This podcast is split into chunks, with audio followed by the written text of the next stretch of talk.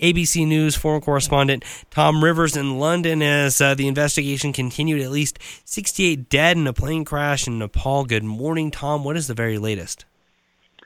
Yeah, the latest. We've been looking at some latest pictures today. Uh, still hundreds of rescue slash recovery workers uh, at the edge of this deep, deep gorge, a deep ravine. So they're going to have to literally rappel down to get down to uh, the bodies and uh, the debris field there. Very, very difficult work, but they're continuing with that. And uh, we say today is a national day of mourning in Nepal itself due to this tragic, tragic incident. Now, this is uh, an area which is, uh, of course, known for its mountainous terrain, difficult flying conditions. What are the aviation experts saying about what might have gone wrong? Well, you know, sometimes you know, you can look at this even as a layman. You kind of go, I can see what might have happened. This case is unknown. You might have seen some of the cell phone footage of the plane approaching this new airport, Pucata, which has only been open for a couple of weeks, and then it veers strongly to the left. Now, why was it? Was that mechanical? Was that human? We simply do not know. It crashed about actually less than one mile away from the end of the runway. And, and you mentioned that cell phone video. I mean, that is just uh, horrifying to to mm. think of the thoughts that must have been in the people who were taking that video and the others that they were uh, traveling with on that plane. Uh, I mean, I, I I think this is the first time we've ever seen, you know, video taken before, because this was a Facebook Live essential connection, right?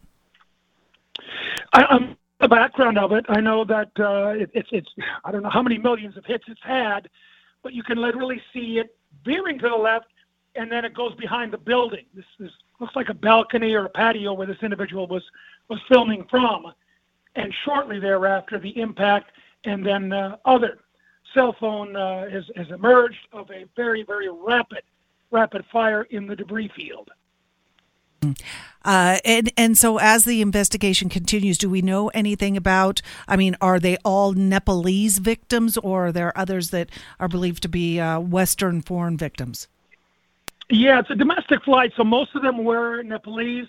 fifteen, they've identified from the ledger, fifteen foreign nationals were on that particular flight.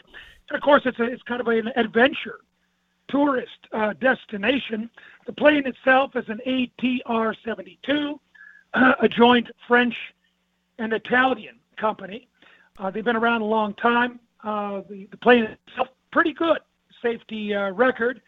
And uh, this particular plane had been around for about fifteen years, so not the oldest plane.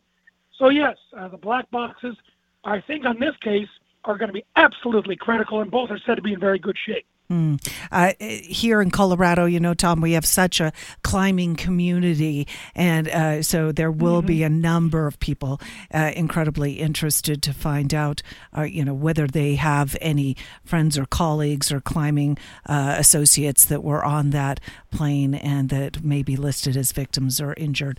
Uh, thank you, Tom Rivers, A B C News correspondent. We appreciate it. Take care. You too.